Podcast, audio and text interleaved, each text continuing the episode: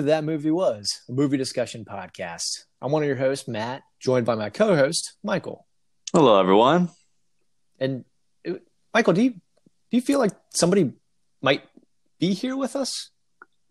You know, Matt, I'm getting that third party sense as well. Who could it possibly be? Is it, do we have, could there be another person being on the episode with us tonight? There might be. It's our first guest. It's our first guest. Hooray. What is up, everyone? How are you doing today, Michael and Matt? Doing fantastic. Great to have you on the show, Ben. Ben, I congratulatory because you are the first guest on our 10th episode. So you're kind of hitting um, like a, a, a, fun, a fundamental landmark here. How does it feel This to have is one for the history books. yeah how does it feel to sit on such a high throne at the moment with our uh, that movie was podcast I will have to say that I am trying my darndest to not fanboy hard because that movie was podcast makes my every couple of weeks glorious. Just fantastic. I feel like one of those guys that calls into the radio that's just like, "Hey there, what's up?" Uh, you know, long time listener. long time listener first time caller Long time, first time. So, Ben, I, I know that you have a, uh, a wife, a kid, but I would have to assume that this is the high point of your life. you know, it's definitely not a low point. so let me. I, I would probably say it's somewhere on the line of, you know, going to a different country in the height of pandemic, which I did do, and, and uh, just slightly above that, yeah. wow wow. If you would have asked me that same question and being in your seat i would be like yeah this is equivalent to like getting doubles at the free sample bar at your local grocery store on those like bacon bites or something like that like that's where we're that's where i'm it's we're seeing our standards here about where we're falling on how how much royalty we're being on this podcast from right now but the fact that you compare us to a international vacation getaway during you know these heightened stressful times i'm, I'm glad that i can be your ocean breeze I'm I'm glad Ben that me and Matt are your mermaid sirens that soothe you through your you know your daily life. I mean, it's like it's like what, what Matt had said earlier. You know, I, I am a husband. I do have a son. He's about to turn one in a month. Um, and I, I feel I, I feel remiss if I don't like say like those both of them. You know, top draw, awesome, best parts of my life.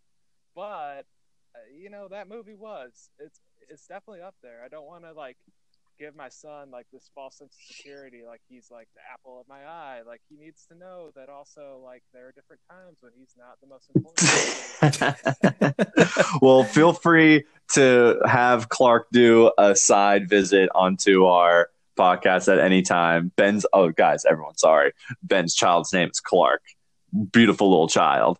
But tell him he's welcome to come onto the podcast and share his two cents about any of these topics. I'm sure he's well versed in the Stallone uh, genre. Yeah, speaking of other important things in our lives, Sylvester Stallone. He's the subject of the movie that we Every watched day. Tonight. Count my blessings. Wake up in the morning, look in that mirror, and you say, Michael, thank God Sylvester Stallone's still doing what he needs to do each day. If you can get if he can get up each morning, you get up. And that's what I do, man. so Ben, you you picked the movie that we watched this episode, and uh, what what movie did you pick? Well, guys, you know, there's a lot of different ways you can go with with Sly Sly Stallone. I mean, as, as he always says in like interviews, like his good friends call him Sly, so I'm obviously one of his best friends. um, And you didn't bring him to the show? he's very busy, man. Like he, he's so busy. I tried. Rocky 13 sent has to him- come out sooner or later, you guys, you I know. Sent him, I sent him doves. like he just didn't get back to me, unfortunately. Um, but the movie that we are going to be reviewing tonight is the one and only Cliffhanger. Cliffhanger. Great movie, released in 1993. That is correct. It is from a director named Renny Harlin. Yes, I do want to get into Renny Harlin. But first, I want to ask a little bit about your history with the movie since you brought it. Um, now, had you seen this movie before, Ben? Oh, I mean, only a, a dozen times, hundreds of times, probably for all I know. It shaped a lot of my younger life in the 90s. Really? Really? Is there any like specific memories that come to mind where you have cuz I mean talking 1993 we're talking VHSs here. I'm well versed in my VHS collection. And Matt was just saying that he has this on Blu-ray back when Blu-ray was still a thing. But I mean, you know, is there any particular memories that come up where you're like, man, I'm glad Cliffhanger was a part of this memory? Yeah, I actually have. I, you know, I'll, I'll lead with one. I, I do have two, um, but one of them dealt with one of my first sleepovers as a as a young youth, and I remember just it it playing in the background and being like, "This is something I shouldn't be watching, yet I can't look away." I think it might be my first instance of Sylvester Stallone, Huh. and and that's probably why I have so much joy with it. I think it's not hard to say that you have, you know, your Godfathers, your Godfather Part Two, you have your, you know, original Rocky. This speaking about Sly, but epic movie on all, all proportions, a near perfect movie, I'd say, is one cliffhanger. Bold I am claim. very glad that you brought this movie because I have that same sort of warm fuzzy nostalgia feeling with it because I I I used to watch it when I was young a lot too. I mean I've I've seen it countless times and it is one of those like my dad showed it to me movies and like you know we just like loved watching action movies like these so that's why I uh, own it. Um, but man, what what a film! And we're gonna get into it.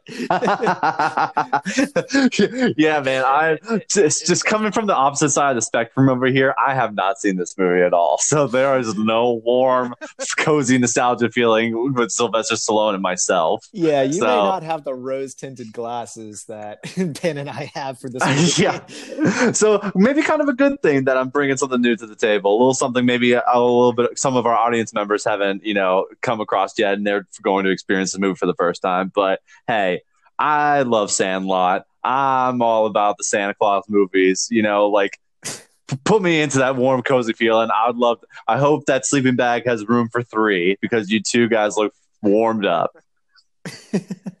as long as they're six feet apart.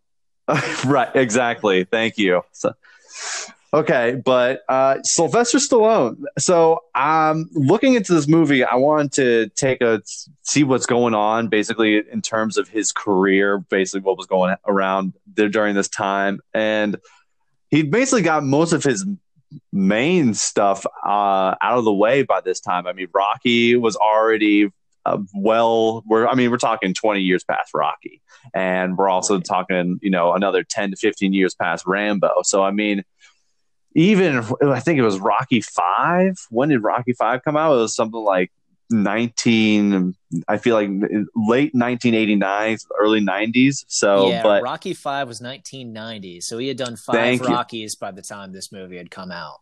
Exactly, exactly. So this was well into his career in terms of, you know, I think, you know, he'd hit his apex plateau.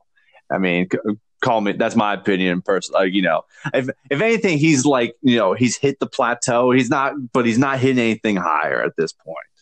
And uh I, Are you not saying that he didn't climb to the top of the mountain? I watched with my own eyes, Ben. I saw I I saw him climb those mountains, man. You don't have to tell me twice. I'm just saying, you know, he's not he's not he's not a USA, you know, boxing superstar and uh he's definitely not finding his way through the jungles neither. So, you know, that's where we're at with Sylvester Stallone. But at the same time this year, he was doing a movie called Demolition Man. And I did want to make this note as well because I made a note of it last episode when we were going over Arnold Schwarzenegger. And this was just a year after Sylvester Stallone did what he quotes as his worst decision movie ever with Stop or My Mom Will Shoot.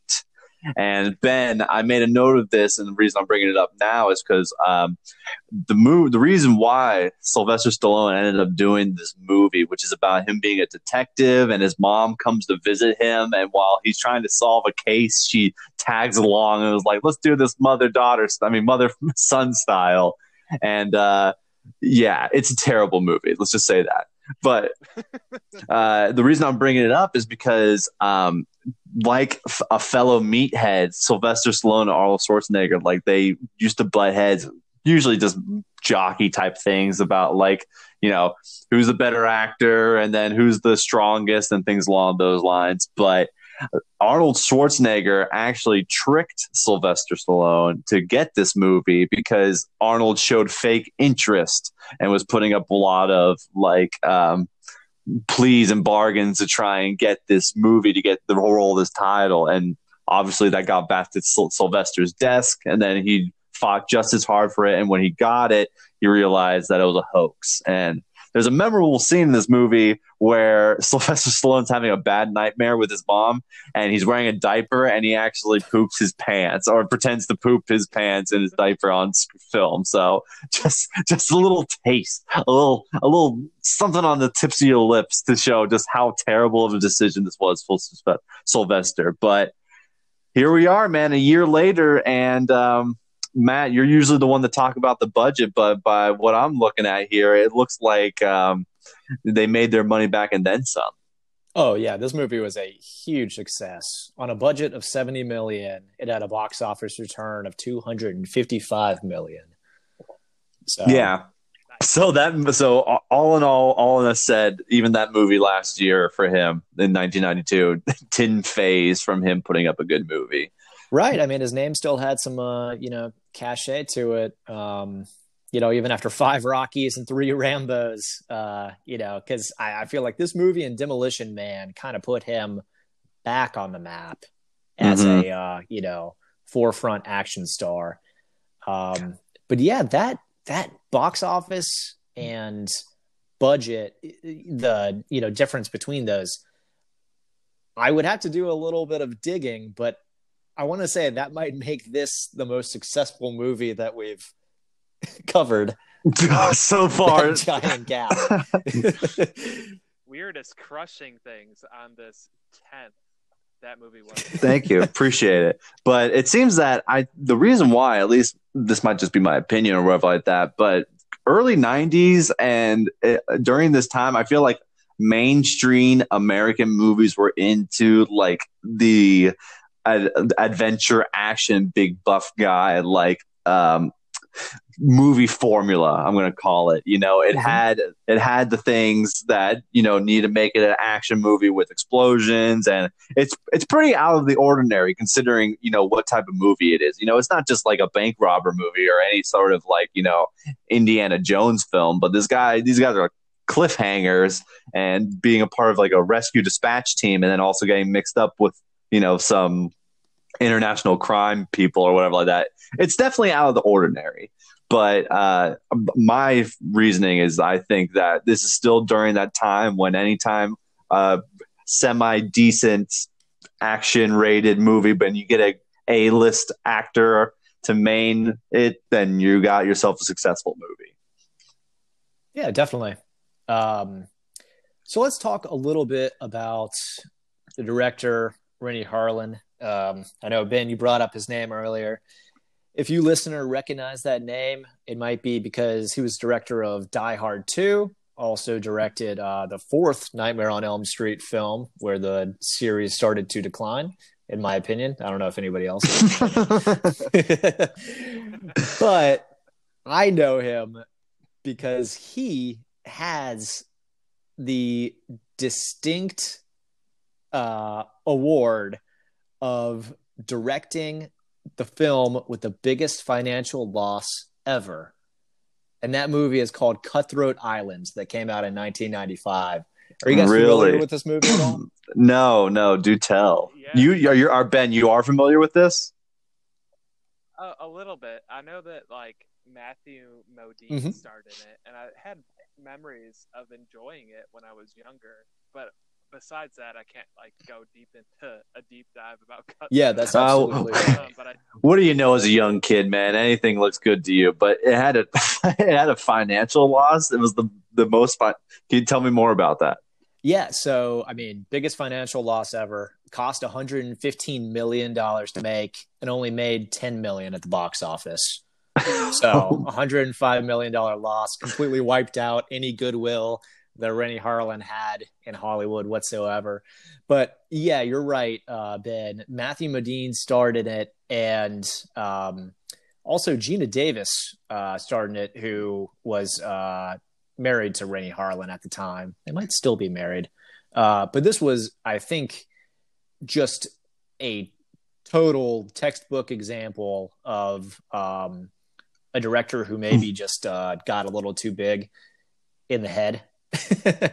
like, you know, just um, here I see some uh, like trivia on IMDb saying, you know, just some of the reasons why the film's cost like just spiraled out of control. And uh, one of those being that a dozen cases of V8 juice were shipped out to Malta, where the film was uh, filmed, expressly for Renny Harlin and Geena Davis. An entire room of V8 was left towards the end of the shoot, so it was served to everybody. Every scene had three cameras in constant use, resulting in yards and yards of film used for every shot. Wow. So it sounds like they were just no one was telling them how to properly shoot a movie, and they were also being really selfish with that V8 juice, man. You just gotta get your daily doses of vegetables, man, or you're not gonna shoot a good movie. all the Bloody Marys you can. watch. That's probably probably what it is, man. The, the one room was dedicated to the V8 juice, and then there's another room identical to it that was filled with vodka. they went through all the vodka, man, but they couldn't put away the V8 juice, man. That's Oh, man. hilarious. So that is a little bit about Renny Harlin. Nice, nice. Uh, um, just a couple more honorable mentions, at least in my book, is some supporting cast members for this movie. The two I'm going to mention are Michael Rooker, who best known for his role in uh, Guardians of the Galaxy. Uh, gosh, I'm blanking on his name though. What was his uh, character? Yondu. What was it? Jan Du, my guy, Ben. You know what you're talking about out here. And uh, he was also in The Walking Dead as well. If you remember in the first like two seasons, or no, he was in a, he, he- yeah, Merle. Merle. He was Daryl's brother, and uh, that yeah, I remember him. And he yeah, he gets his hand eaten or whatever like that. T- terrible, terrible for Michael Rooker. You know, yeah, everyone needs their hands. But then uh, another uh, mention as well that I wanted to not it was well i'm sorry it's john lithgow but the reason i'm mentioning him is because i feel like he is one of those support actors that i have seen in just an array of different tv shows or movies or something like that and he i just like he falls a little bit like to the, the rest of the cast you know but i'm always like oh this guy looks familiar i, rem- I remember this guy like uh, he's he was on Dexter. I remember he was on Third Rock from the Sun. Uh, he was um, Barney's dad in How I Met Your Mother. So like all these different little like side projects that I always see uh, John in. Good Johnny boy. First name basis. yeah, oh, we're yeah we're uh, we're good, man. We're friends. oh yeah, no, John. Ca- Just, just, just. yeah. You and Sly exactly. Man, I gotta start meeting some of these celebs. Uh, yeah, no, John Lithgow. I mean, he, he everybody knows him. You know, he. Uh, you're right. He does pop up a lot in different TVs and um, you know, TV shows and movies. But I, I feel like everything that he's in, he kills it. Like most recently, uh, I watched him in Perry Mason on HBO. He was great in that. But um, yeah, eh, you know, we all and in this movie as well. I thought out of the majority of the bad guys, and I, it was a tie between John's role and Sylvester's role, but I think he John was the best character by far, in my opinion, for this movie. He played a really good villain, and uh, he the, the the English accent just gave it that international villain vibe, like this guy's a criminal mastermind or whatever like that. But you know, that's my personal opinion. yeah, you're right. I did like the English accent that he put on. Um, The he, he fantastic though. That is such a great point, Michael. I mean, when you're coming and you're looking at good villains, like outside of these major movies that we're getting today, your Thanoses, your you know Jack the Rippers, although that might not. Have but but when you're looking at these bigger ones, especially like you look at a, a, comparison, and I think honestly a fair comparison would to be the, to the original Die Hard to uh, Hans, Hans Gruber. Uh, Hans Gruber. Mm-hmm. I mean, maybe not in that same vein, but I think his his role as this villain in this movie is equally as. Oh, absolutely, yeah. I'd say that they're one for one. have villains these action movies in the '90s that are just subpar at best but you definitely remember John Lithgow. Exactly. I totally agree. I totally agree. But there's one thing I think we need to learn here, gentlemen, is that England is putting out some serious supervillains. Okay. These money crazed, hungry people that they're willing to kill. So you got to watch out. They're they're coming in by the plethora as as far as what American film industries have shown us. So, you know, just just be careful. The next time you guys are shooting a movie or something like that, just steer clear from England actors. All right, they're they're crazy. I just steer clear of England in general. cool. All right. All right. I'm ready to dive right into this movie. You ready, guy? I'm ready. And let's start with a good old synopsis. A botched midair heist results in suitcases full of cash being searched for by various groups throughout the Rocky Mountains. Oh, so the settings of Rocky Mountains, like Rocky Mountains.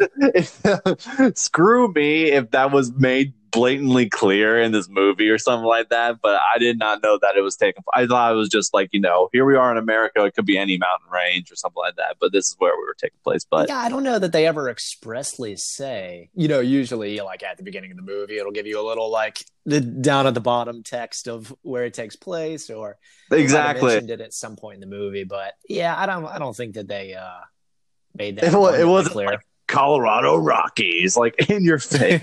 like, that, like that's where we are. Okay, um, but you're totally right. But not to interject. Great synopsis. Great synopsis. Yeah. So, um, anyways, if that listener sounds like something that you might be interested in watching before we go into plot and spoilers, uh, I am sorry to say that this film is not currently streaming anywhere. So um, go, go, to Matt or Ben's house and you can go get a VHS copy of it. yeah, swing on through. Uh, but it does hit streaming services every now and again. So just keep your eyes peeled or rent it. I mean, you know, it's it's a great movie, definitely worth a rental. But we'll get to that after we get to the plot. Uh, so, gentlemen, what do you say that we dive right in? Dive in, and I'm ready. All right, film starts. We are introduced to Rangers Gabriel, Gabe Walker, as well as Jesse. And uh, they are like a, you know, rescue uh, squad, rescue rangers, I guess. Yeah, yeah. I'm pretty sure that's what they are. They're like wilderness rescue range. Yeah, exactly. Rescue rangers that are taking. Yeah, takes place in the Colorado Rockies, like we just made blatantly clear a couple minutes ago. But uh, yeah, these guys they're dedicated to preserving, but also rescuing fellow climbers and hitchhikers and all the sorts and stuff like that to provide first aid whenever needed, kind of thing. Yeah, and uh, they are sent out to rescue their friends Hal Tucker and his girlfriend Sarah. Doesn't have a last name. I wonder why. I guess we'll find out. uh, because Hal, who you know Michael Rooker plays in the movie, he suffered a knee injury while climbing. Sarah is very inexperienced in climbing, um, and the both of them are stranded on a peak in uh, the Rockies, as we find out. Yeah, I, I got to be honest. I guess this is the first question: Are either of you thrill seekers to the point that you're got you guys do like this free climbing stuff, like or there? Hell no. This stuff goes way over my head. Like from the first moment that the camera rolls in and you're seeing like the helicopter being dispatched, and they see them on the that peak right there I, it just it gives me a little bit of a cringe, man. I just can't handle those heights. Yeah, my hands got so sweaty watching uh, Sylvester Stallone, or maybe it was his stunt double, I guess, doing uh, the the like initial climbing in the movie as the helicopter is circling around, and he is just like free climbing. I, you know, I know it's all probably just like a matte painting in the background, but my hands were dripping. Right, I know. So yeah, you made the yeah. Gabe gets into the scenario here when they're trying to basically rescue Hal, who's what he's got a knee injury. You said right? Yes, yeah. a knee injury. Exactly, and Gabe just comes over the side of the cliff like I can't. Even, I can't even describe what kind of like uh, you know how it was juxtaposed out of like the mountain, but he just like comes right over it. And I, I give props to the cameraman because the cameraman did the right thing in this position, which was to show Sylvester Stallone doing the climb actually at this point because he did a bird's eye shot facing down towards the ground and showing like there's nothing under here you know there's no secret you know tarp or like there's cords or anything like that that sylvester's like you know uh, going to save his life if he fucks up. It's like no this guy's actually free climbing the side of the mountain yeah that's right um yeah there was some good camera work there wasn't it Mm-hmm. I mean, chalk it up to the Colorado Rockies, though, because how hard is it to mess up shots of such a beautiful freaking landscape? But yeah, the cameraman, it must have been awesome riding around in those helicopters, just basically just free shooting with the camera, getting all those great shots of uh, the, the scene taking place. Yeah, this would have been fun to film on. Mm-hmm. Um, and yeah, so uh, helicopter lands. Uh, you know, they're all kind of joking around. You can tell Gabe and Hal have a history. Gabe's even, you know, met Sarah. They're like, "Hey, are we on for dinner later?" That kind of stuff.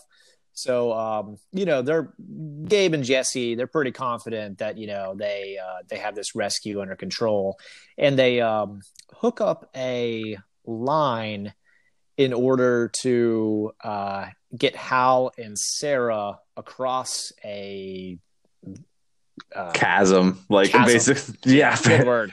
No, thank you, thank you. Yeah, so the helicopter is on a separate peak from them, and basically, there's three, three people all together rescuing. There's Gabe, who's now with Sarah and Hal on the other peak where Hal's injured, that's going to rescue them, and then Jesse, and we can't forget old Frank we can't get, forget Frank that's in the back seat of the helicopter because he's doing all the, the heavy working over there. But they basically have this. Frank. No, can't forget him.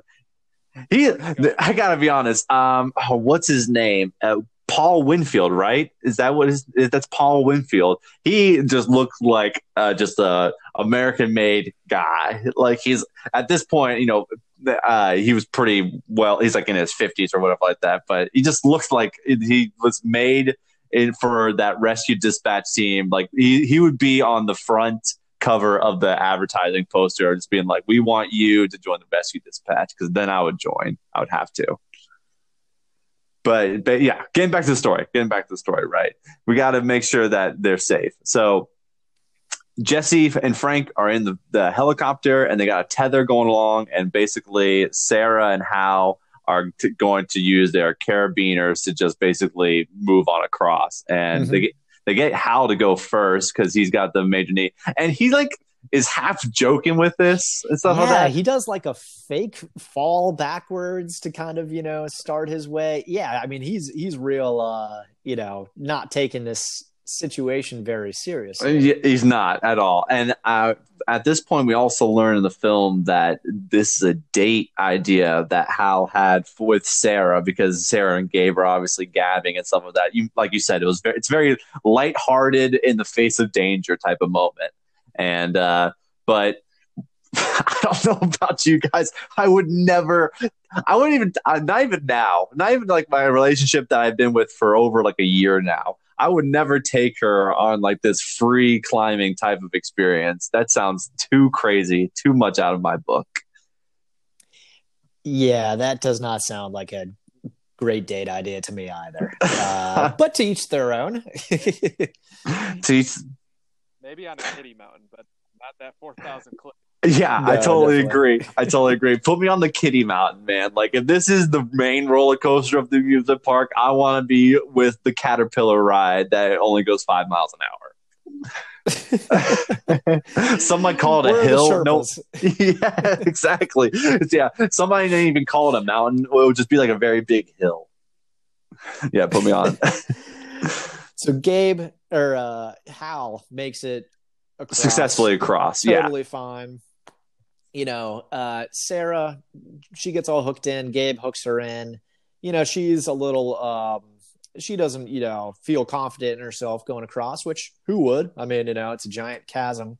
Um, and she uh, is persuaded by Gabe telling her, "Hey, everything's fine. You know, we're gonna get out of the. You know, we're we're gonna have dinner later. Blah blah blah blah blah." And uh, makes it about halfway through, and we start seeing a buckle on her, uh, you know, safety harness uh, start to twist, crack, and that causes everything to go to hell.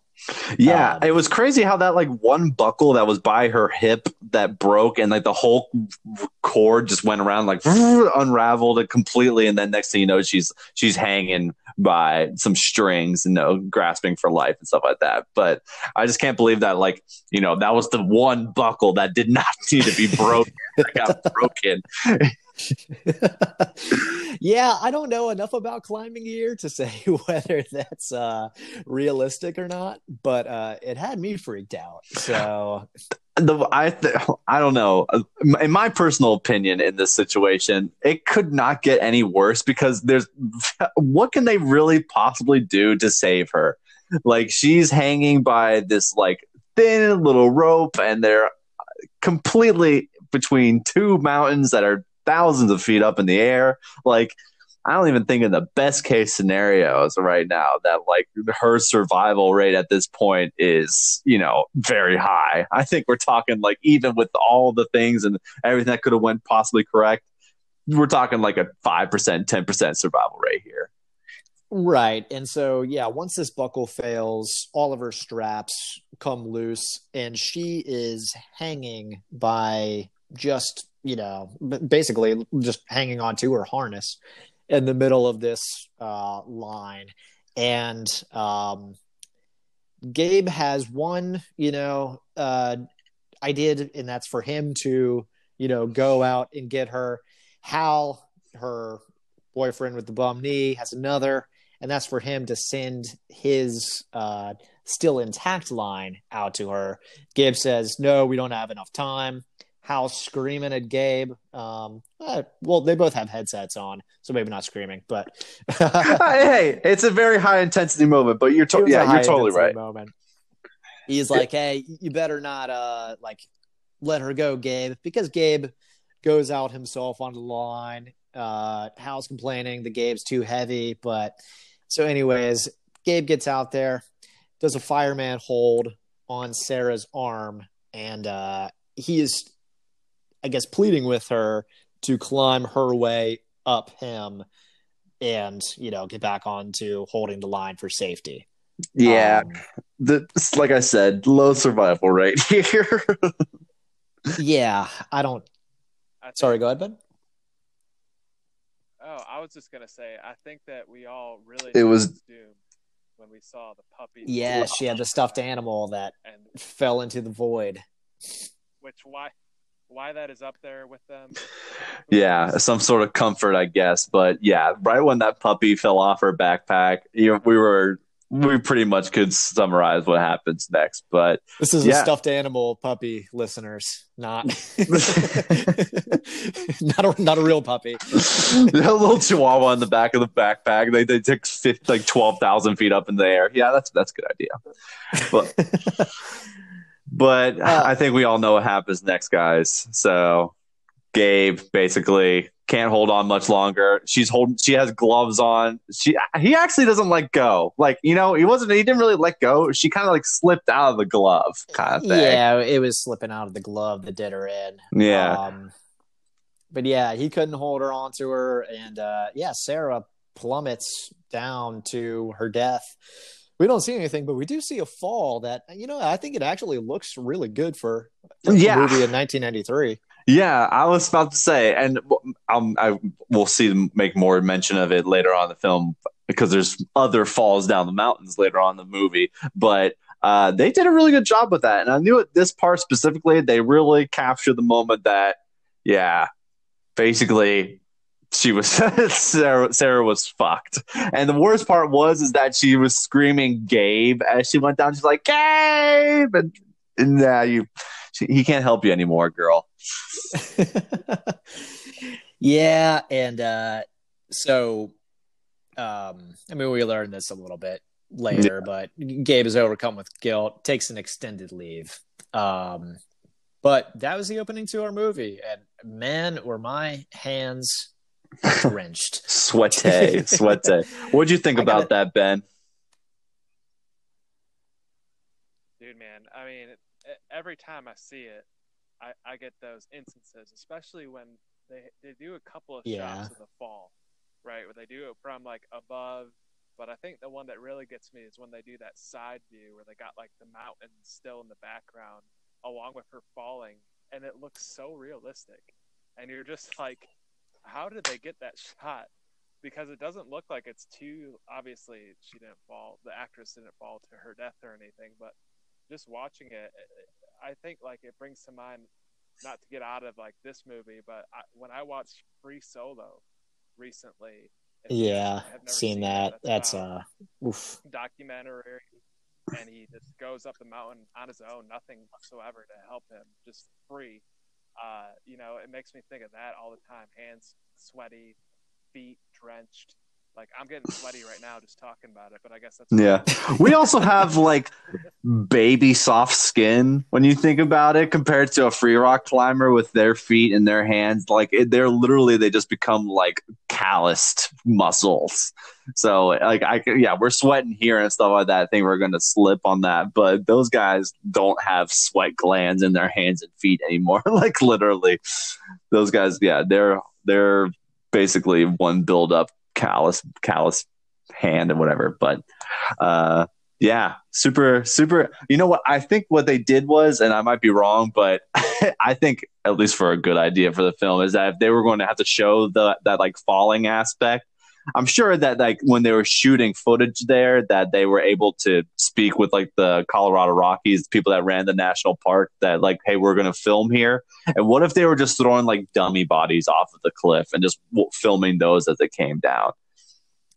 Yeah, I would assume that that's what they had to do. I mean, I don't see how you could.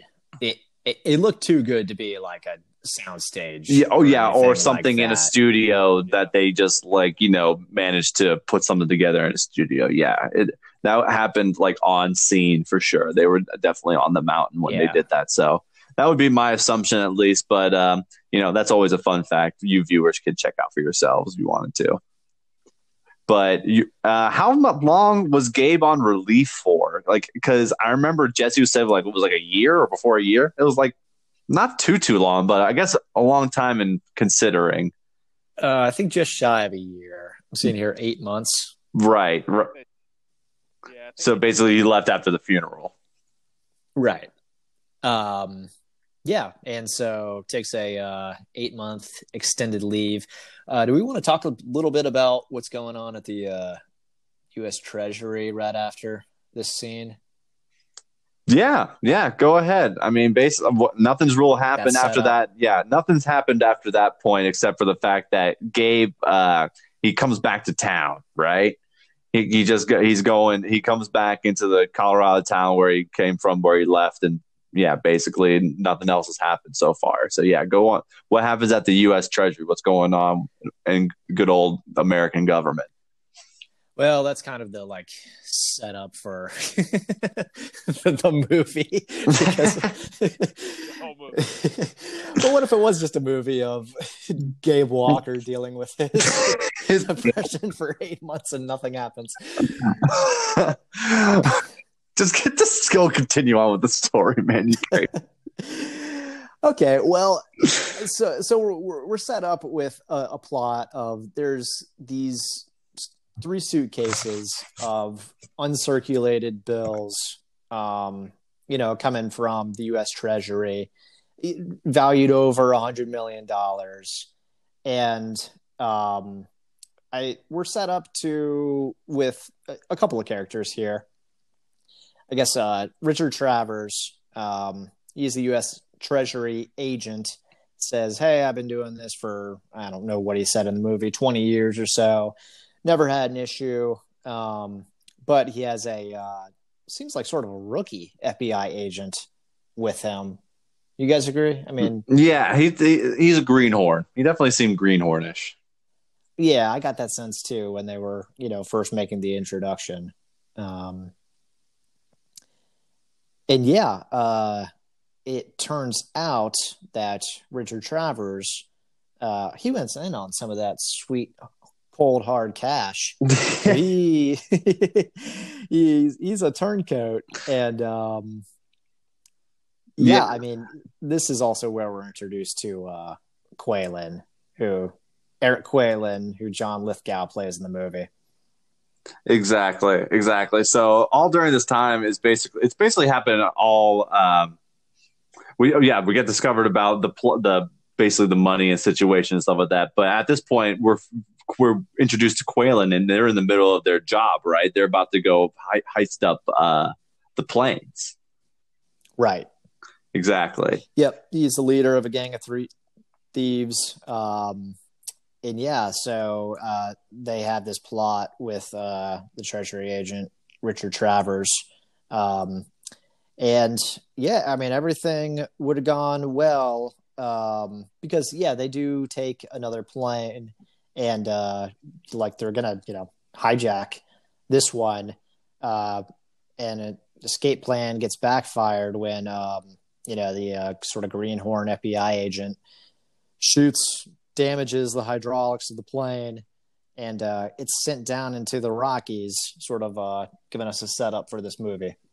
Yeah, yeah, that's basically what happens. So even though that he was a greenhorn novice, he actually is the one that pretty much puts the wrench in Qualen's plans because they seemingly killed all the FBI agents and were just going to take the unmarked bills. And they did the, a very, you know, they had that tether thing. The tether was for the beginning of the movie with the helicopter to Hal and Sarah, but now they're doing a tether to another plane as well that's being piloted by this one of the um, robbers, and they've managed to get the or sorry, what Qualen goes all the way, and the um, FBI, the U.S. Treasury agent Richard Tra- Travers. But then mm-hmm. once they're trying to send the money down, that's when the Greenhorn FBI agent shoots him up and stuff like that. And also like just goes to town with this machine gun. But of course, you know, they w- didn't want to leave any traces. So before Qualen left, he set off a bomb in the plane. And so as the Greenhorn was unloading bullets, making making his basically debut to the movie to try and stop the bad guys. Three seconds later, he just gets blown to hell. And uh, while the money is still on the tether line. Qualen and the boys are trying to hold on to it, but it breaks free and all it goes down and into the mountains. Yeah, that's right. So, yeah, they don't have possession of this briefcase. What they do have, though, are some uh, locator beacons um, in the briefcase, right? In the and briefcase. mm-hmm. Yep. What do you think about this plan so far, Ben, in terms of a like heist plan? This, I mean, at this point, I mean, it sounded good on paper, in my opinion, but the execution was entirely flawed.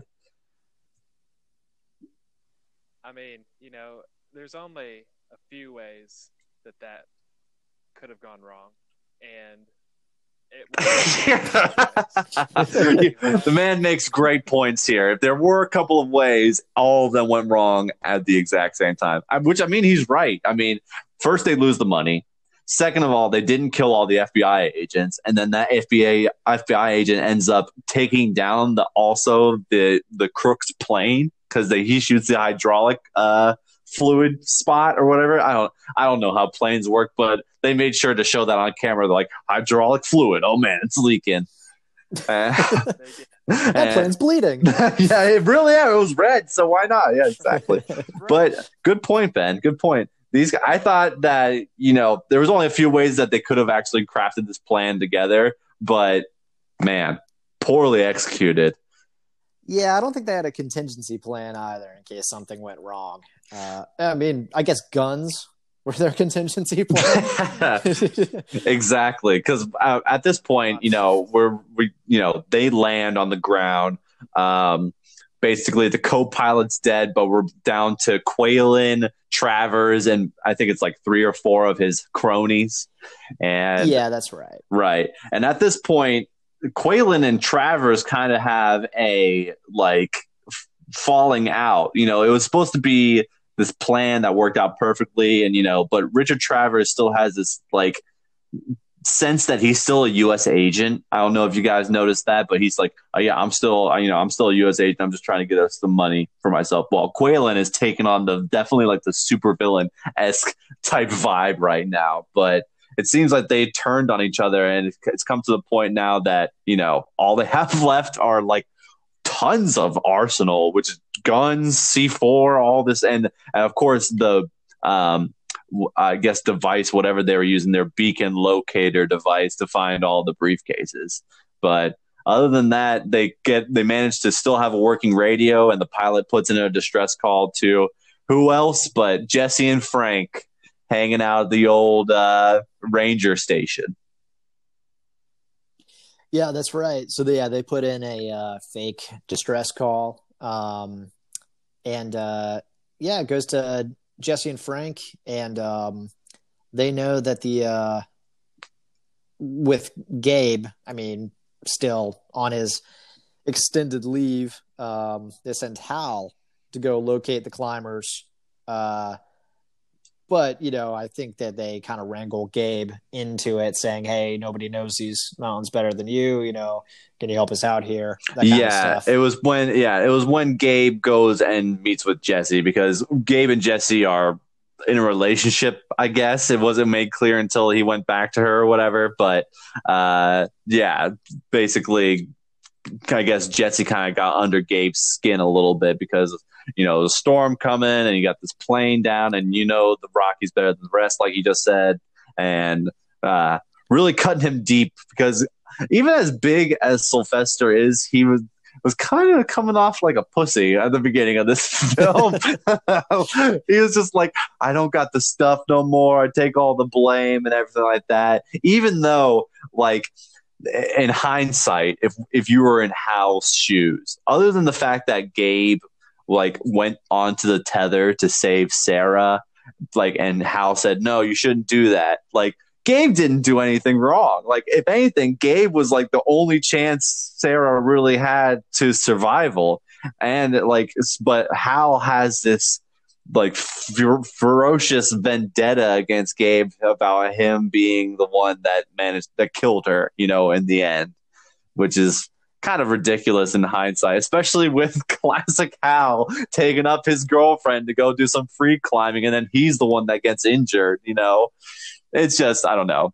It's it's yeah. a little, it's a little ridiculous. Yeah, Hal's definitely the one who's in the wrong, and I think they, yeah, they really hit that point hard home too with uh with Gabe because a couple of times until we get to that point, you get those rando mountain climbers like the the Chabras of the movie um, that are just like, yo, Gabe, you lost your nerve. And then like even Jesse says when she's recruiting him to do this, what is it, man? Like, why are you why are you not doing this? Exactly. He didn't have the spine for it. He he's getting hammered with that that guilt. Mm-hmm, mm-hmm. Definitely feeling it. He was definitely feeling the old uh, the chest area where the heart's be supposed to be. But either way, it seems that regardless, Jesse manages tw- to twist Gabe's arm because while Hal is scaling like the south side of the slope, he can scale it from the north side and meet up with him. And uh, eventually they do meet up on the side of the mountain, but all during this time, like Hal's like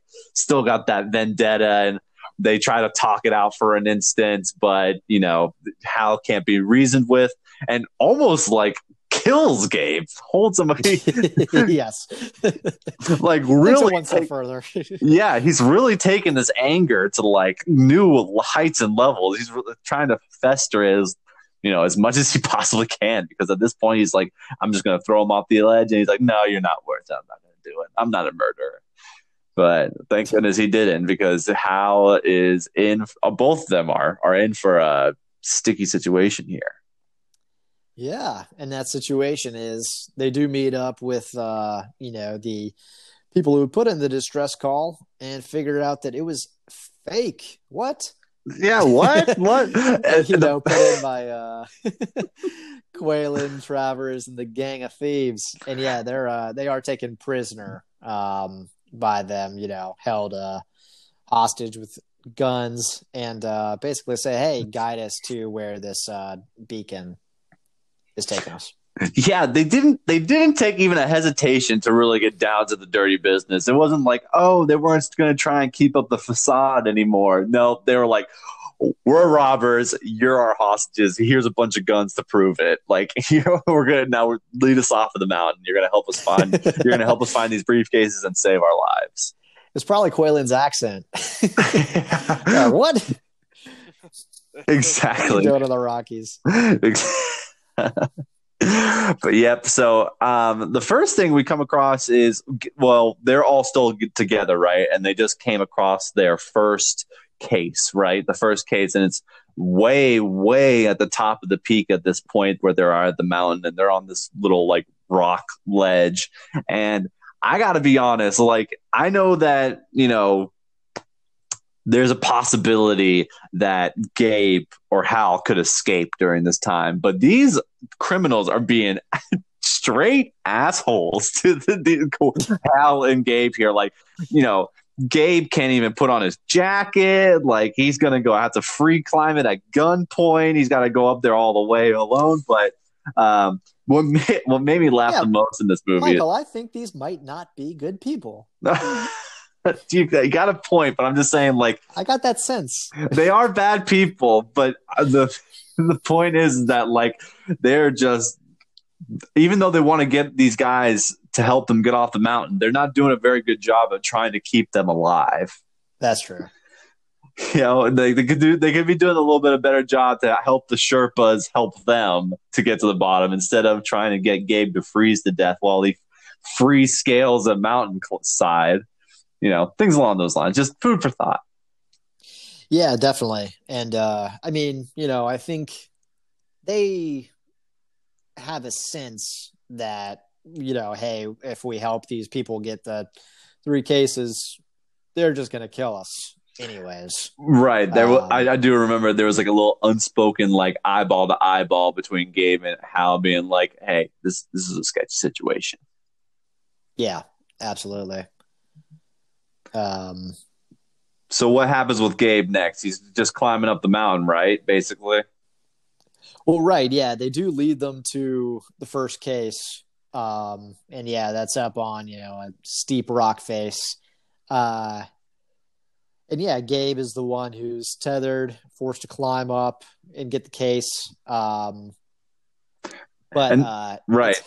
Oh, go ahead. No, I was just gonna say this is the first time that Gabe actually, I guess, fully understands what is what the bad guys are looking for because you know Gabe climbs the top of the mountain and sees that it's a suitcase full of cash and, and everything. But uh, all during this time that he's free climbing this mountain, the bad guys are like, "Hurry up, man! I can't believe this guy's not here yet." And then it comes to a point where they're finally like, "You know what? I don't think we need two guys to." You know, lead us off of the mountain and help us find the cases. And that's when Hal, like you were just about to say, shouts up to Gabe to being like, they're going to try and kill you. They're going to try and kill you. And um, all during this time, Gabe's tethered, like you were saying, to uh, a rope so the bad guys know that he couldn't run away. But mm-hmm. he manages to pull off like a good 2v1 Sylvester Stallone versus the average man thrusting competition and actually like destroys the rope, right? He he gives it a good like clamoring with some snowshoes, I think it was. He just finds some snowshoes and starts batting at it. Yeah, something sharpish. yeah, it was yeah, sorry, exactly. That's the rope. What was that? I I think it was something that he just had that like you know, they, they tell him to basically go up there in their t-shirt, but I think they forgot that he had this like one thing to help him climb up the mountain, and then right. The so I don't know. Yeah, so it, it could have been. It was definitely yeah. It was definitely just his sharp snowshoes, or because I don't I don't know about you guys. I could definitely not do the side of that mountain without some snowshoes on it. I don't not even like I could do it anyways, but it seems even more impossible without the snowshoes. But he manages to kill the to cut the line, so he's not tethered to these guys anymore, and. I don't know what this guy was thinking, one of the henchmen, but he just starts unloading his rifle up there to try and like shoot him down. They only have one solution. it's guns. when anything goes wrong, and it's guns. And Exactly. Yeah, so, yeah, uh, one of the thieves just you know fires on Gabe, but that causes an avalanche. Right. He's not just shooting bullets on the top of a cliff where that noise will reverberate and might cause an avalanche, but he's also shooting projectile grenades up to the top of this mountain to try and kill Sylvester Stallone. I just think it's like what a like desperate, desperate act to just being like, and I can't believe that none of his other comp- compatriots were like, dude, maybe you shouldn't be firing that rifle on top of a very steep cliff where like we only have about five feet of like walking path here. You know, no one Yeah. thought that was a bad idea. But guns, guns are good ideas. I mean, he just knew that Sylvester Stallone was that worthy. Of, Like, uh, he was. yeah, they do. They had seen Rambo. what if they were like that? They were just like, "Hey, does this does this ranger look familiar?" I mean, I feel like I see him in like the boxing ring once or something like that.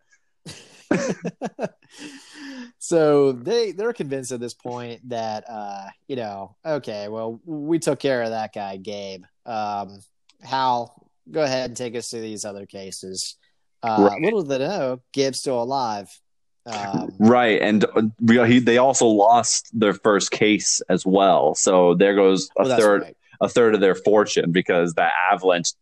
I thought at this point Sylvester Stallone is like, okay, so the avalanche is about to occur, and he holds the briefcase above his head, which I was like, hey man, that's not bad thinking because you don't want to get bumped on the head by a rock or something like that as the avalanche is coming. But nope, he takes his only safety and then just chucks it off the mountain.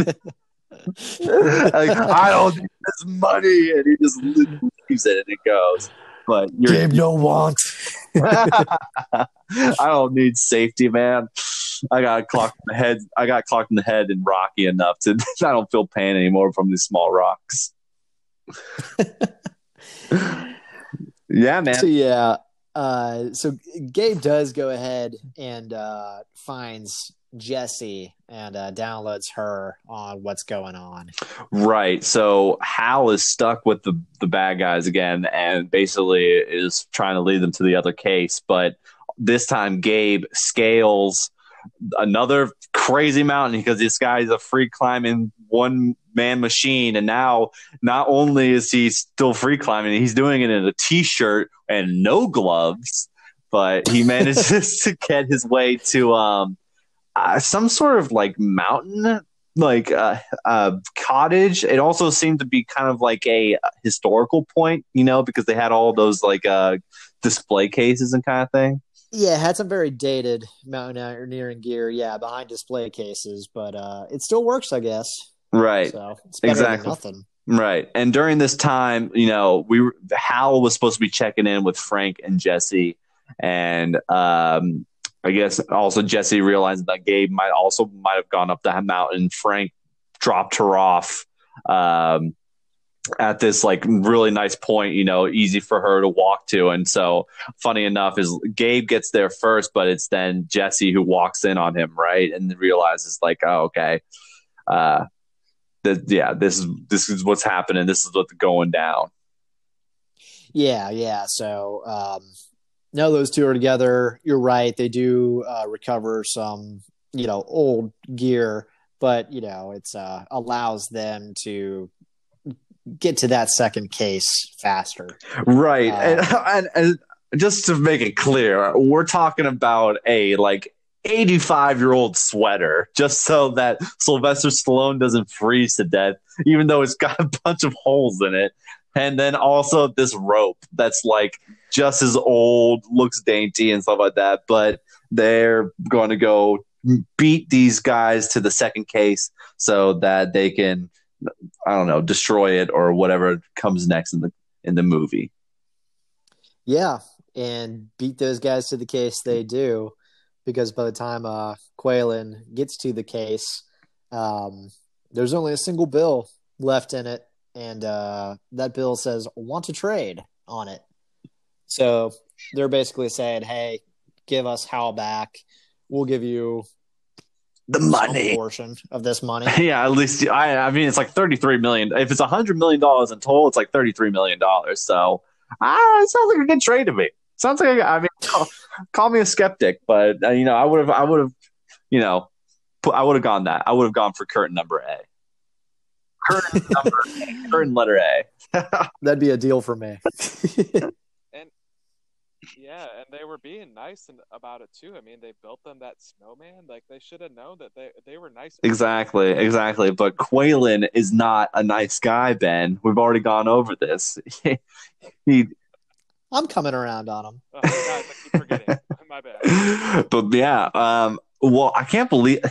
Just to talk more about how cold it must be, this the next scene takes place at night, and just like if Sylvester Stallone is making it through this with just his, you know, his handy eighty year old sweater, I can't imagine how cold he must be in this scenario. I, have you seen how buff he is, Michael? Right, I guess so. I guess I mean he's a buff man. That all he is that- insulated. He's yeah, basically he's like he's like a, a otter. He's like an otter, you know, all that fur except it's actually muscle. It just insulates all that warmth in there, Yeah, he cracks clams on his belly to eat them. like a normal person does, as you know, as you do know. all right, so what's happening in this scene, Matt? Uh, what's going on here? Is Qualen making the trade? no, Qualen. Qualen doesn't do things by other people's Books, books.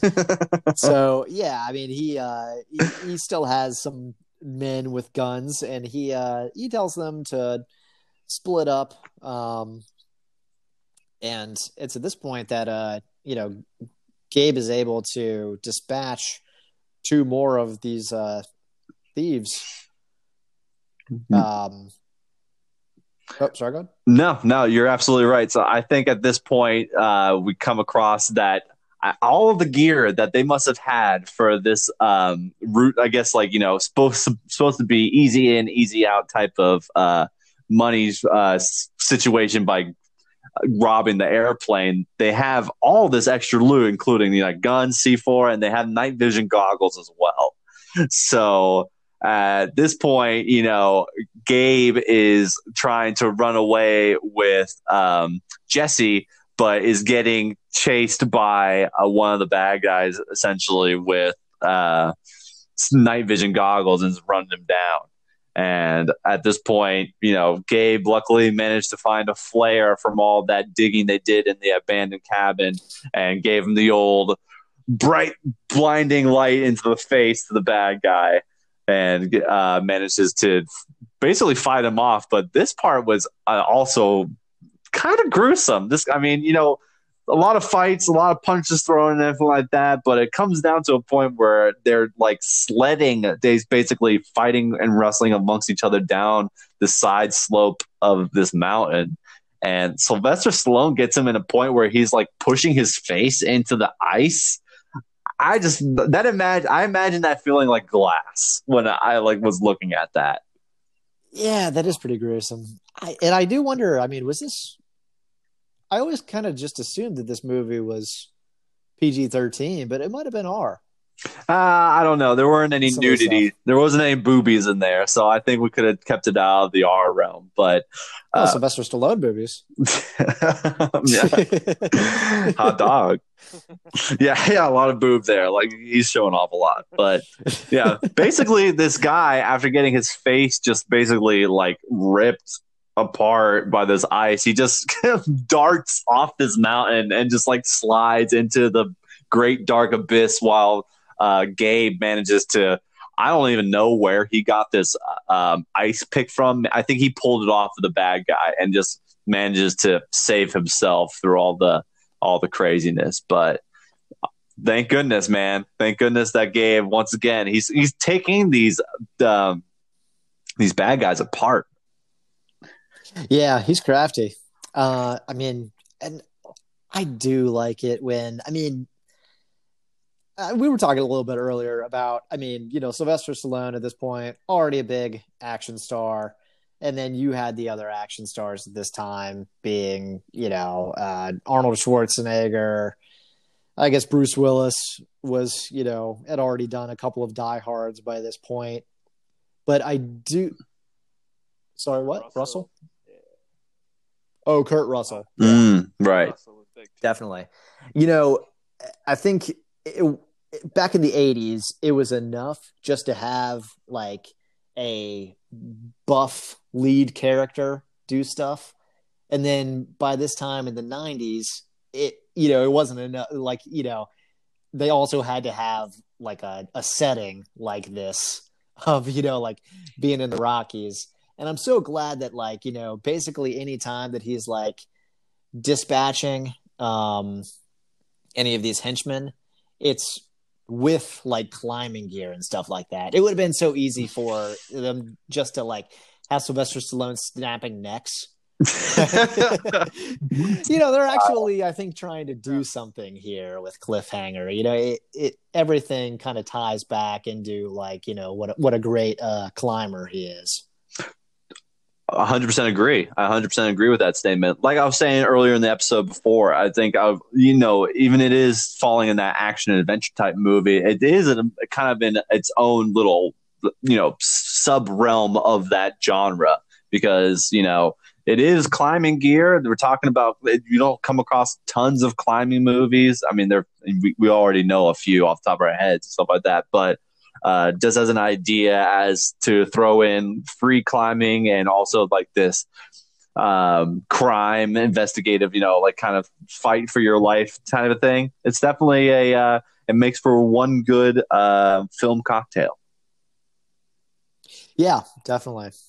Um, and so it's at this point that uh, Gabe is able to uh, call to Frank. Uh, yeah, I think that's what happens exactly. So basically, they escape the bad guys. Manages to put a call out to Frank, um, and who's piloting the helicopter. Exactly, exactly. So, um, Oh wait, no, I don't think no, because Gabe can't put a call out to Frank because he tries to. I remember he tries to, but the um, the mercenaries radio, I remember it explodes. Isn't that how it is? Because uh, Gabe and Jesse have to run from falling debris. So they managed to escape safely, but they managed. They were trying to get a hold of Frank, but they couldn't get a hold of him. Well, I thought they did alert him. No, no, because what happens is is that Frank later on in the film he hasn't heard back from Gabe or Hal or any of the others. He goes to scouts the the mountain in his helicopter. He goes, oh right, he's yeah, going, that's when right. He's going out there trapped. and trying to call them and everything like that. Yeah, exactly. So Jesse and Gabe at this moment, I mean, night falls. They've managed to find themselves in uh, a cave, and they're using the money that they took from the second case to stay alive basically trying to warm up and everything like that. Again, the resilience of Sylvester Stallone not reaching hypothermia right now is just simply it's it's, it's hypnotic. I just want to see how long he can last. but uh, basically, it comes to a point right now that uh, Hal is reaching uh, a point in the mountain where he comes across those two cha- chabras, as Ben was putting it. Chabra. some, chabras. So yeah, at the beginning, these two hippie dudes want to go up to the top of the mountain to go. Um, what's that called when you you you scale? I mean, they were they were like skydiving, but they're more, they were like base jumping. Oh. base jumping. That's yeah, base jumping.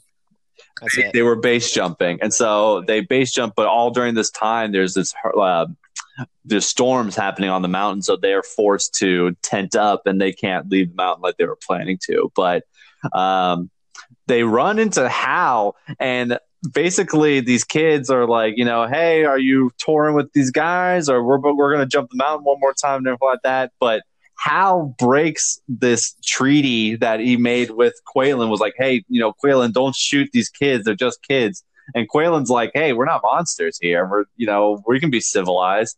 And Hal's like, no, guys, run away. And of course, immediately when that happens, they start opening firing on them. And one of the kids gets massacred, like three bullets in the back, but one, another one manages to escape. And he's yeah, skis off the mountain, and then he he does use that parachute that they have Yeah, for the uh, basically cliff jump. just running and everything like that. And he gets his parachute out, and then he makes a leap of faith off to it, and he manages to stay alive, but he falls right into a tree, and it's basically hanging from his parachute at the top. And then, like you were saying before, this is where Frank is out, and Frank is scouring the mountain looking for any sign of Gabe or Hal or anything like that. And he comes across Evan's parachute, and he manages to scare off some wolves that were like basically barking at his feet. He puts good old Frank man with his Walther Walther PP7 or whatever like that. He's got his Texas Ranger pistol up. He fires a couple rounds in the air to scare off the old wolves like an American hero. I did think that parachuting scene was a pretty cool way to escape, though. Yeah, but at the same time, though, like it was one of the Didn't henchmen. out, yeah, well, it didn't work out, of course, but it was um, Travers was chasing after the boy with one of the henchmen, and the henchman totally could have just like laid some more bullets out and got maybe cut the parachute or something like that, but. I guess he was just like pissed off at Travers and was just like, "Nah, I'm not going to shoot this kid. I'm not going to shoot him." But I, I don't know. Later on in this film, the same henchman turns into a bloodthirsty maniac. So I'll we can continue on to that part after this. But uh, yeah, so Frank finds this kid and Gabe and Jesse make it alive, and they're basically for this part still, you know, uh, in that cave. Mm-hmm. Right. So Yeah, and uh, yeah, so yeah, they stay in the cave overnight. In the morning, uh, they do head out to the last case, um, and they're able to make it there first again. Qualen Um, is just well. Oh, right. I, I was about to say. I was about to say, like, man, Qualen's doing a terrible job getting these cases, but I, of course, Hal is leading them on like this really, really long route to try and like cut their time because he knows Gabe and Jesse are trying to help or whatever like that. Yeah, Hal's fucking them over. Yeah, and Hal's screwing them up and everything like that. But yeah, Gabe and Jesse He's getting his redemptive arc. they're killing it. They they cut to the last. I remember they cut to the last uh, case, and they have to go through this like um, cut in the mountain, where it's like you know basically one of those like narrow cracks where you can like cut through and stuff like that. And uh, Gabe manages to get out of there and everything like that, but um, he comes across. Um, Oh my gosh, one the henchmen, the bloodthirsty henchman. I don't even know if they gave him a name. Uh, Travers. Eh, Sorry, no, it's not Tra- I think it's Travers. Uh, Not Travers. That's the U.S. Treasury. ben, since being a lifelong fan, who was the name of the black henchman that with the the boxing? He had the bare knuckle box knuckles knife with him. Do you know him? Canet?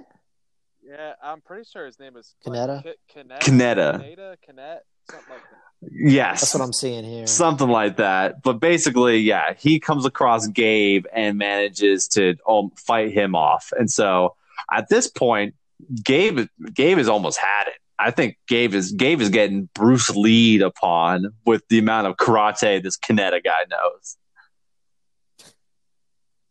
Yeah, he's finally met his match. I, he really did. I mean, like boxing is one thing for Sylvester Stallone, but he never signed up for this Taekwondo thing that Kaneda was doing because when in this icy cave that they're in right now, he is just wrecking them. And even even better point to um, I guess Kaneda's character and also for the director to think of this part up in the story was that when Jesse manages to grab the pistol that Gabe knocked out of Kaneda's hands and stuff like that, she aims it at him and it's got no bullets in it. So a, a nice little twist that I thought made a little, nice little spark in this fight scene. Yeah, it's something like that. You. Yeah, and like how many other times has like there been bullets in the gun, you know, and then they then the girl saves you know the main hero's day, you know, saves his life for that one moment. Yeah, it's a good twist. It's a nice little twist. It's a nice little twist. But at this point, um, Qualen's trying to call on Kaneda to basically get them back with the rest of the people because they try to cross this bridge that Hal led them to, and they're setting up to the point where you know they know Gabe's hot on the trail, so they're doing things like booby trapping the uh, the bridge, the walk, the bridge across, and everything like that, and they're gonna just make their getaway. But he's playing with his food, which I think is you know such a rookie villain mistake to do.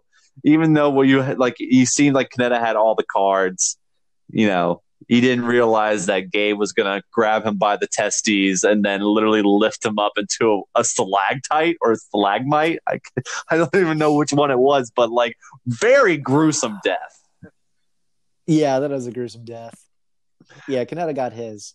He did. He got he got his for sure. But at the same time though, like I just kept like imagining that scene in my head like first of all, like I can't believe that Sylvester Stallone was manages to like you know lift this person above his head, like falls on about to give him like the pile drive, but instead he like forcibly pushes him into like a slag type from the top of the mountain, uh, the top of the cave. That was just like I just thought like wow, that went zero to a hundred very very quickly. Oh, absolutely. Speaking of zero to one hundred, should we talk about the death That's of Frank? We're ah, we're almost there. We're basically almost there. Like uh, at this point, you know, we're not. Um, Gabe and Jesse still need to try and cross that uh, bridge of theirs, and they cross the tripwire, and basically that whole thing explodes. So they got cut off from uh, the lead that they had with Qualen. But yes, Matt, Matt, you can just tell us all about what transpires next with Frank. Well, Frank is just too good of a guy. He's too American made. and you know he knows something's going on you know he he found uh the you know parachutist guy uh you know before. So you know he he knows some shit's going down. And Qualen's mercenaries those meanies they flag down Frank but it's a trap.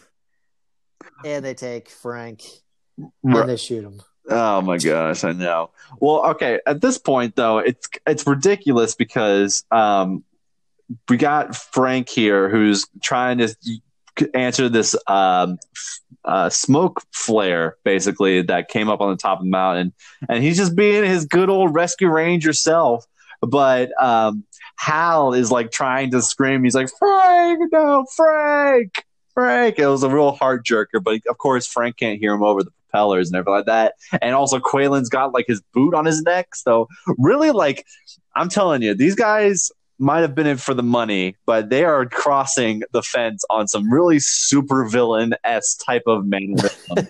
like foot on neck, you know, we're gonna make sure that you watch your friend die and everything like that. All they were missing was a diabolical laugh. And we would have just turned this movie into a PG movie and it would have been labeled like Sylvester and Cliffhanger or something like that. It or Qualen petting a hairless cat. exactly. this would have came out of like Warner Brothers instead or something like that instead of TriStar. But uh yeah. So basically the girl of the the girl mercenary can't remember her name she basically um tricks frank who's like i'm just trying to help you we're in distress but then we got this guy delmar who is a yeah he is a he's just as bloodthirsty i'm telling you these guys are killers and he's got um basically frank in his sights with a semi machine gun and Hal manages to get under, out of under Qualen's boot and start trying to run towards Frank. Again,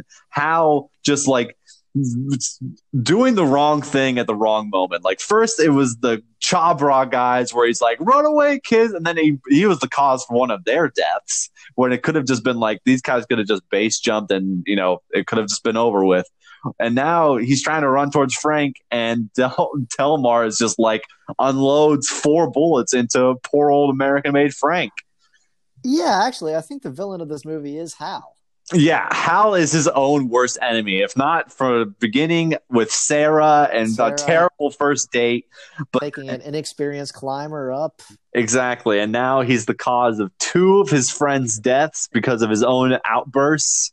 Uh, it, he's a real he's a real card. We'll just call him a card for now, but he's get he's getting there. He's getting on my case. But all during this time, though, importantly enough, Frank last final action before he passes on to the great beyond is he passes um, Hal a knife that he had in his back pocket or something like that. So Hal now has a secret weapon that he can basically use against these guys with submachine guns and C4 and all the other stuff. Right. And he does use it. I mean, he he does use that knife with uh Delmar and uh that's how he gets the upper hand on him. Yeah. So essentially, at this point in the movie, um, Travers and Qualen have been against each other from the start, and he does basically. They're at a point of just survival, and so Travers, I'm pretty sure, just wants to get off the mountain. He's like, "Look, these guys are crazy. People are dying. fed up with this shit. yeah, we've he lost wanted money. exactly and we've lost two-thirds of the money two-thirds of the money's gone and so he's like let's just get off and Qualen, who's already in a penny in a pound type of scenario he murders the woman pilot he kills her in cold Yeah. blood just because Kristel. crystal yeah she did not deserve that one but she got um, basically you know, bamboozled by Qualen because between her and Qualen, they were the only other helicopter pilots on the mountain. So now with Travers being like, hey, he puts a code on the beacon locator he had that only could be opened by him to try and get the upper hand. Qualen evens the playing field again because it says, hey, you either help me or none of us are getting off this mountain. So it's yeah, Qualen's a smart one. He's a diabolical genius, but he's the, really the only one that has some sort of brain on his shoulders.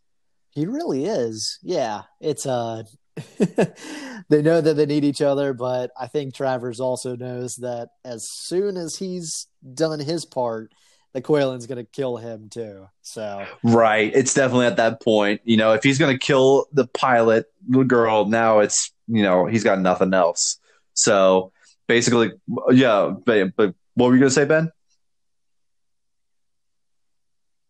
Oh, I was just gonna say, like, basically, the whole their whole relationship, the whole movie, like, he, Travers has never touched trusted Qualen from the beginning, but yet he somehow decided to help them to try and get this money that, for some odd reason, Right. Never thought. Well, that's actually that's a great point that you make because it's it's kind of the flaw of being a criminal because how many criminal movies do we know where it's all based on trust? Mobsters have to trust one another in order to not, you know, no one's going to be a snitch. No one's going to be a snake and rat on the cops to your fellow mobster member.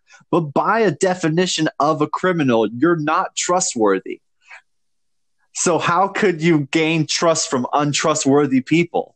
It's a flawed system that criminals live by. So, Yeah. you know, you, you can say that there wasn't trust there to begin with, but, you know, there was never trust to start.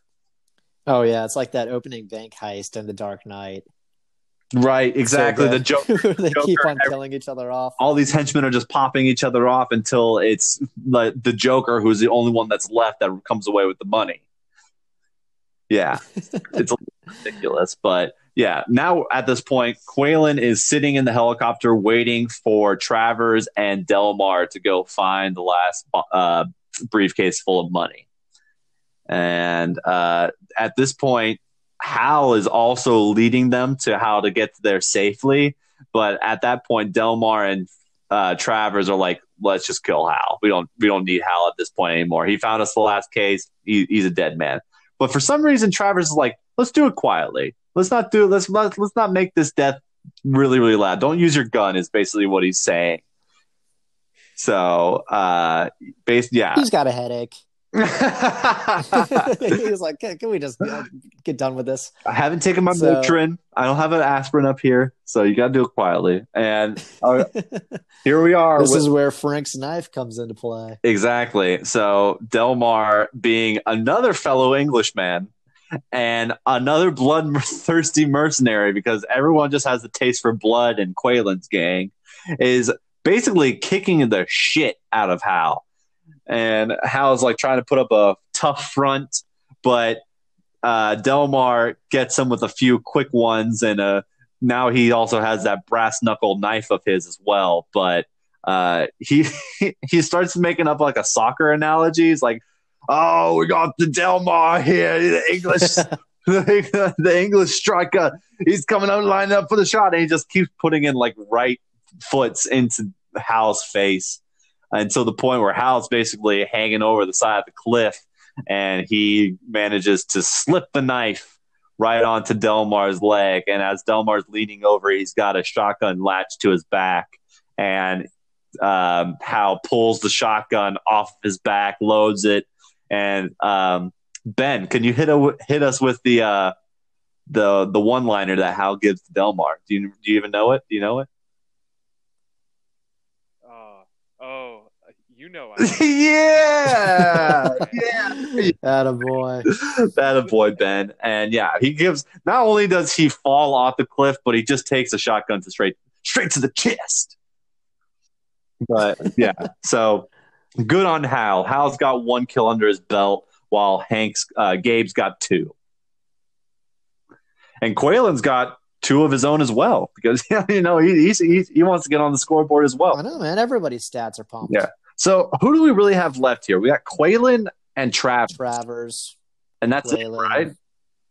as far as the bad guys. as far as the bad guys are left, right? So at this point, um, actually, you know what, Ben? Do you remember what happens later on in this part of the film? Do you want to maybe take a second and run us a little bit through the plot?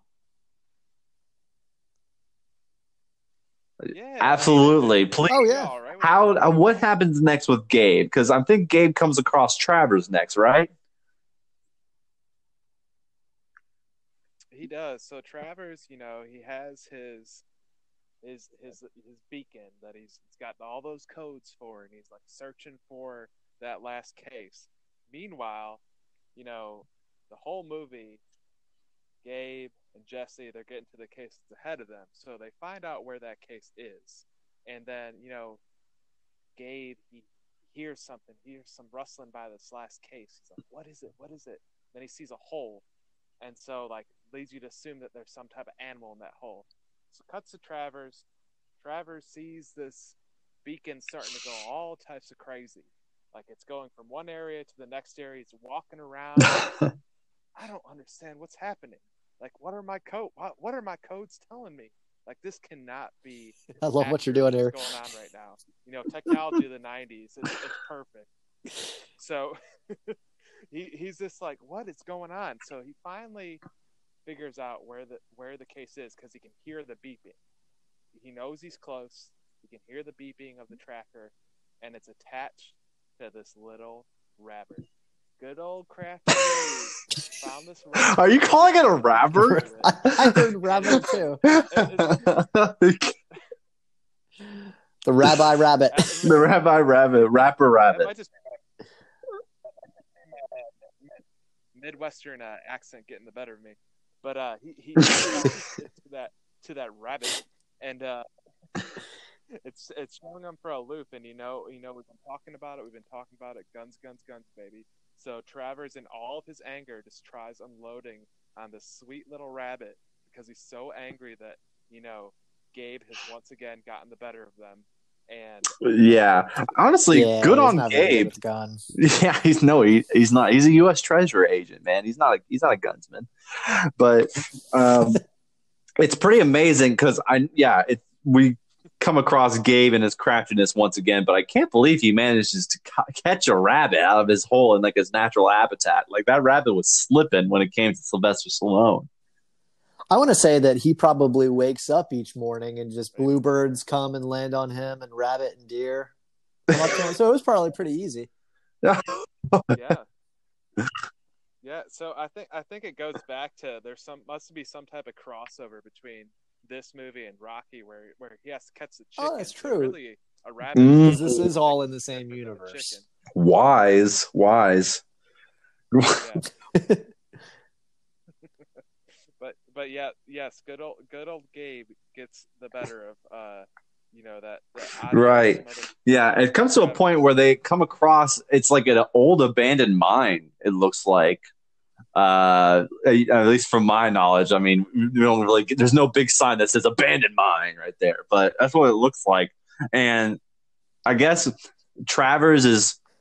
I, I have no idea how he possibly could be trying to find Gabe right now. He's basically just going off hunches right now, doing everything because he can't go back to Qualen without the cakes. Because of course, Qualen would probably just shoot him anyway. So this man, with his own anger towards Gabe and his fear towards Qualen, he's yeah, he's in basically desperation mode. And I did not understand Gabe's thinking and this surprise attack, but as Travers is walking across this wooden planks and stuff like that, Gabe pulls from below him underneath the planks and pulls him down, but unsuccessfully for the most part. And Sylvester Stallone ends up falling into the frozen river. Like the man's not already cold enough, boys. Like I cannot stress this enough. It's freaking me out a little bit how uh, unfazed Sylvester Stallone is to cold. like he's he's been now over 48 hours on top of a mountain cliff with not nary a jacket to be found and now he's drenched in a like a frozen river and he still manages to you know uh come away with this unscathed because he is absolutely losing some appendages at the end of this movie. yes there's some serious frostbite about to happen guys but thank The goodness cliffhanger is how many appendages will he lose? how many how many fingers is he holding on to that cliff left with? Because it's not going to be a lot.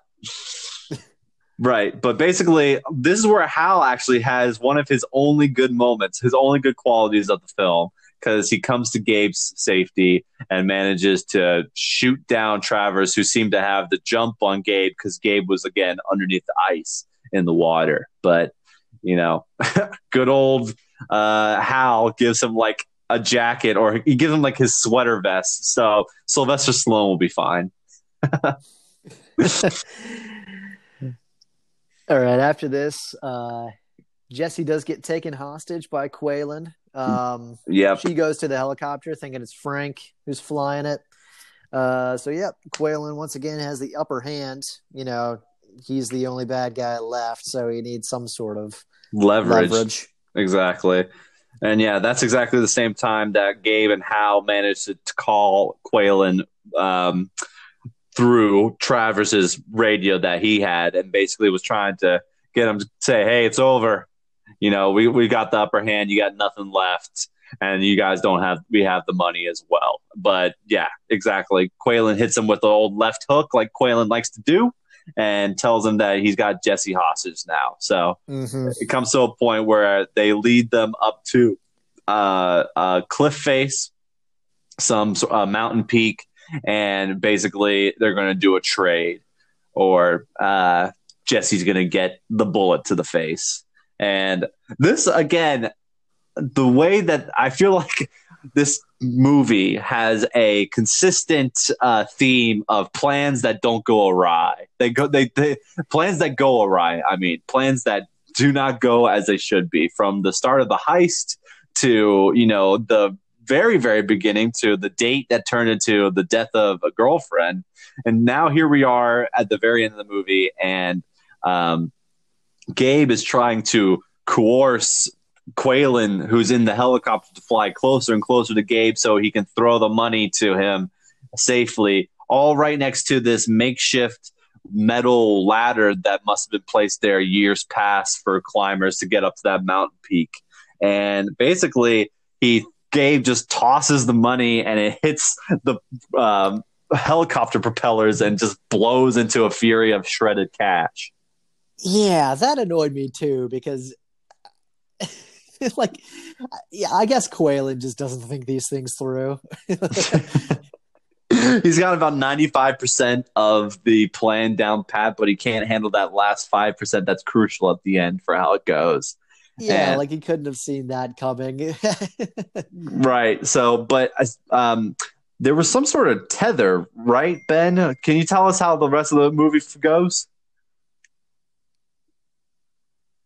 Yeah, so you know you got you got uh, the two having their exchange, Qualen, Qualen and Gabe, and I think this is one part that I just really like where they're having this exchange because I, I highlighted it. Qualen goes to, Gabe. He goes, he calls him, "You're a real piece of work," and uh, Gabe replies, "Well, that must mean you're a piece of shit." that settles it, kind of. But then after you know the the case the case explodes in the air, he takes that tether and he attaches it to the metal ladder that is just happens to be on that cliff, and then like he, you know, you have uh, you have Qualen that's apparently loses it, tries to attack uh, Gabe when he's running away from it, but he gets stuck because of the tether, and then it somehow gets connected to Gabe. Gabe falls Gabe onto the ladder when he's trying to avoid getting hit by the helicopter with Qualen because Qualen's trying to fly away with Jesse and he falls onto the helicopter. Or I'm sorry, onto the ladder. That's it. That's it. They fall they fall down and then uh, of course they they couldn't just end it where the, the helicopter explodes. They have to have that final confrontation between Qualen and Gabe in a hand-to-hand combat. It was the final showdown. That, I'm really digging these extensive notes you're taking, Ben. Really, for a first guest, you definitely came prepared, and I, for that, man, uh, that, that, just got a big old smile on my face. I must say, Ben, you're a real piece of work. well, then, Matt, that must mean you're a real piece of shit. What? you set it up, man. You set it up. I, you know, Sylvester said it, not me. Oh, okay. Mm, my voice line. exactly. So yeah, you're absolutely right, man. So it's the final showdown. Qualen is trying to fly away on this helicopter that's tethered to this ladder that Gabe is hanging on for dear life.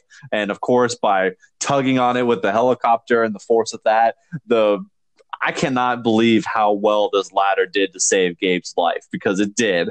Because it gets half pulled off of the mountainside and he's basically hanging you know, free falling, holding onto this ladder for dear life, while uh, Qualen is also trying to make sure that you know his plane, his plane, basically, um, or excuse me, his helicopter gets thrown around, hits the side of the mountainside, and it's basically both of them are hanging on for dear life. But does that stop Qualen and Gabe from fighting off the hand to hand combat on the belly of a helicopter? It does not. That's the answer to that question, ladies and gentlemen.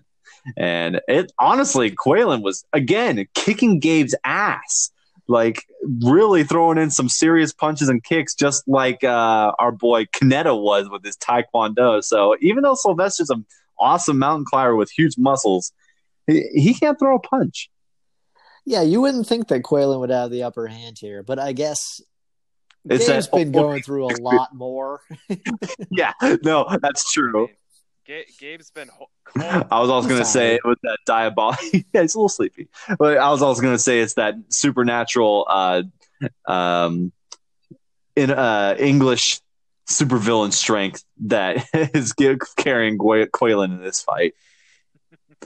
but either way, um, Gabe manages to kick Qualen back into the uh, helicopter bed where he and grab onto the ladder because the helicopter falls. Or no, excuse me. Gabe grabs onto the mountain face, not the ladder, because all of it just comes toppling down. mm Qualen meets a fiery death. Uh, and again, Gabe being Gabe has to scale to the very, very top of this mountain now because he's just like on the side of a mountain cliff. You know, didn't just fight a near death experience fight. And all while this time, um, it's the United States Treasury agents are all looking around to try and find uh, Travers and locate the money and everything like that. And while Gabe scales to the top of the mountain, which at this point is my favorite part with of Hal, because after everything they've been through, Hal's next remark to Gabe, who has just scaled the mountain and basically fought the bad guys and saved his life, is like, "Oh, Gabe, like you couldn't scale that mountain any faster. I thought you." Thought you've been working out. if I was Sly, I'd be like, "Oh, hey, Hal, have a nice fall." And I would fall off the side of the cliff. Say hi to Sarah for me. exactly. exactly. How did that was oh. diabolical right there. but then another right before the movie ends, Walter Wright, who is one of the Treasury agents, manages to see Hal and Gabe, and Hal calls for help, saying, "Hey, we're rescue rangers. Please help us." then Walter Wright is just like, "All right, well, even though they have a helicopter right there with some space left in the, for all three of those guys, they're like, "We'll get someone to come by and pick you up." like they're gonna the top of that mountain for who know whoever knows how long else. And then the movie just ends with a pan out of the Colorado Rockies again at nighttime. So really beautiful stuff here. But man, that is just one way for Hal to end the movie, and then another way for that Treasury agent to just be like, "Yeah, screw you guys, get your own helicopter." At the end. oh man, uh, really funny movie, uh, and I know it's not meant to be a funny movie, but talking about it with you guys really makes me laugh.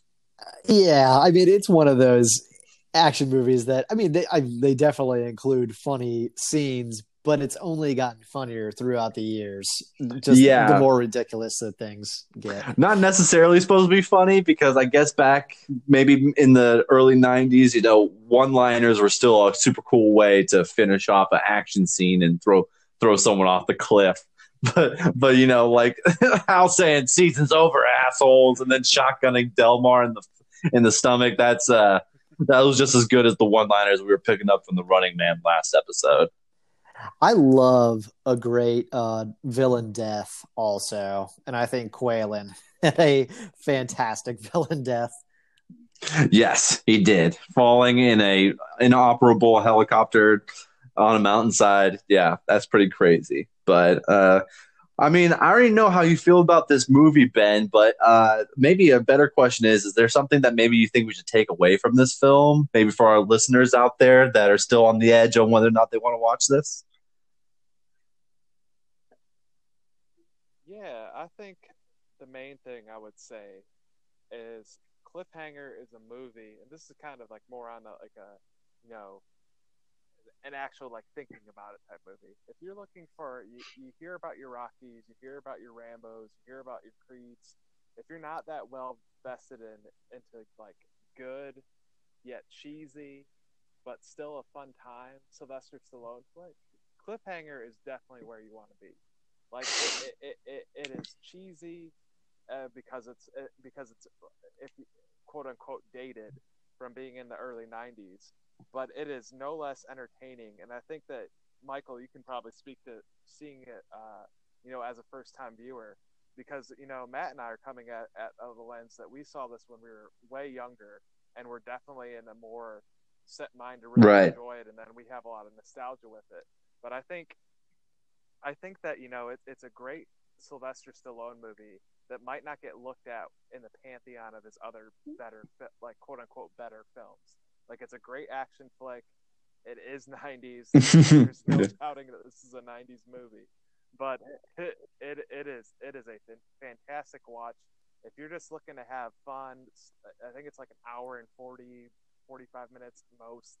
Um, just a quick movie, get some action in it is it is fantastic. It hits on all fronts, and and in all honesty, um, the graphics all at moments where you're looking at it, you're kind of like, oh, that's that's cheesy. That, that those you know those that that CGI or whatever that that's that doesn't look good in today's standards.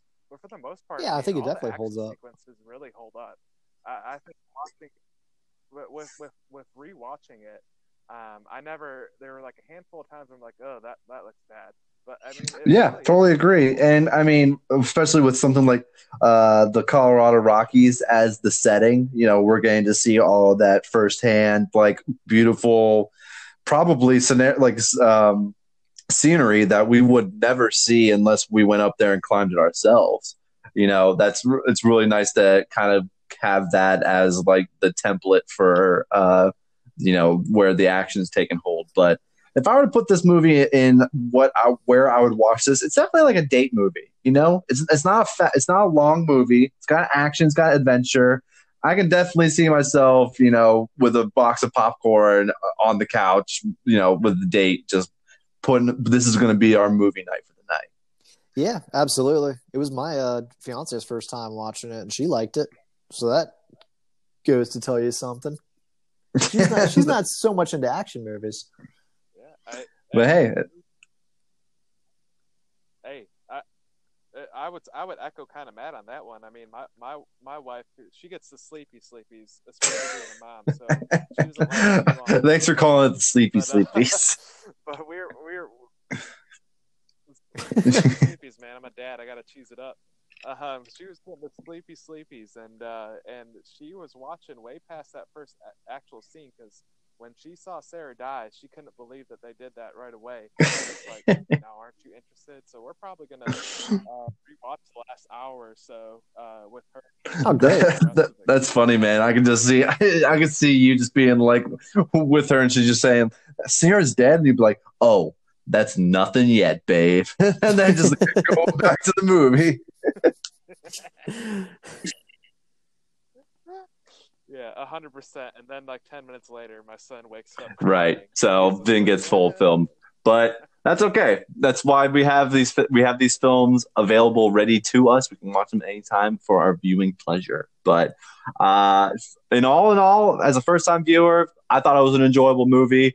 Um, definitely got my taste of the meathead genre, especially with doing Arnold Schwarzenegger uh, as our last podcast episode. But uh, I definitely think for two supposedly similar type of actors, we saw some very different type esque films coming from not necessarily their most popular of films, but definitely ones that um, if you were to delve into their careers more, you would see that these held up and these had some, um, you know, some um, gumption uh, is the word they had. they had For the one-liners alone, made it worth going back and watching these movies. Yeah, and uh, that and just some big muscle heads doing some crazy things, like Arnold Schwarzenegger carrying I beams on his shoulders, or Sylvester Stallone just free climbing mountainsides. You got you get them all here. you absolutely do. So it sounds like this movie is a recommendation from the three of us. Am I right? Yeah, definitely, definitely can't go wrong. Yeah. And so, yeah, listener, I mean, if it ever 100%. does come on streaming again, which, you know, I've definitely seen it. I don't know if it was Netflix or Amazon or where beforehand. But if you ever do find it again, it's a no brainer. Go ahead and give it a watch. But, uh, you know, even if you can't, then it is always like available for rental. Um, yeah, YouTube, three bucks in hand. That's cheaper than going to the movie theaters, guys. Yeah, right. Cool. So, if you want to check out any of our past episodes, uh, we do have this is our first double digit episode, number 10. Big uh, 0. We do have nine more great ones to listen to. Uh, you can find those in our back catalogs. We also have an Instagram at that movie was, as well as a Twitter at underscore that movie was, that uh, we keep up to date with, um, you know, episode listings, and uh, occasionally we'll tell our listeners uh, which episodes we're going to record before we do them, so you can, uh, you know, watch before you listen. Sounds good. Sounds right. Yeah. So check us out online. Check us uh check us out and listen to some of our previous episodes. Um, Ben, any final parting words about the ep- uh, the episode or being on the podcast? Anything else you want to add towards the movie? Hey man, you know I only got love for the two of you guys. Known you for a number of years now, and I think this that movie was podcast is something that everybody should be listening to. I think it's a great source for showing you movies that you can't quite not not that you haven't necessarily seen, but definitely that you might not have heard of, or it's been pushed pushed in the back of your mind. So I think this this podcast specifically does a great way of bringing these kind of quote unquote hidden gems out into the forefront. And I think that you guys are great at what you're doing and keep up the good work. And you know, it's it was a blast to get to talk to you about a movie that I specifically love, but a movie that kind of falls in that said genre. And uh, you know, uh, I've mentioned it before to you guys off air, but anytime you w- would like me to come back, no pressure. But uh, it, was, it, it, it, was it was it was fantastic joining the two of you gents today. The, oh, thank you, Ben. And yeah, you were a first guest. Um, obviously, come back on anytime. We'll look into uh, you know any other movies that uh, maybe, maybe, we'll take a break from action for a little bit, doing some back to back ones, but exactly explore some of these with us. Sounds good. Sounds good. Well, thank you, Ben, for joining us on today's episode, and as always, thank you, Matt, as well for uh, you know helping me do a good job here. Oh yeah, and uh, yep. So that's been our episode on cliffhanger. Season's over, asshole.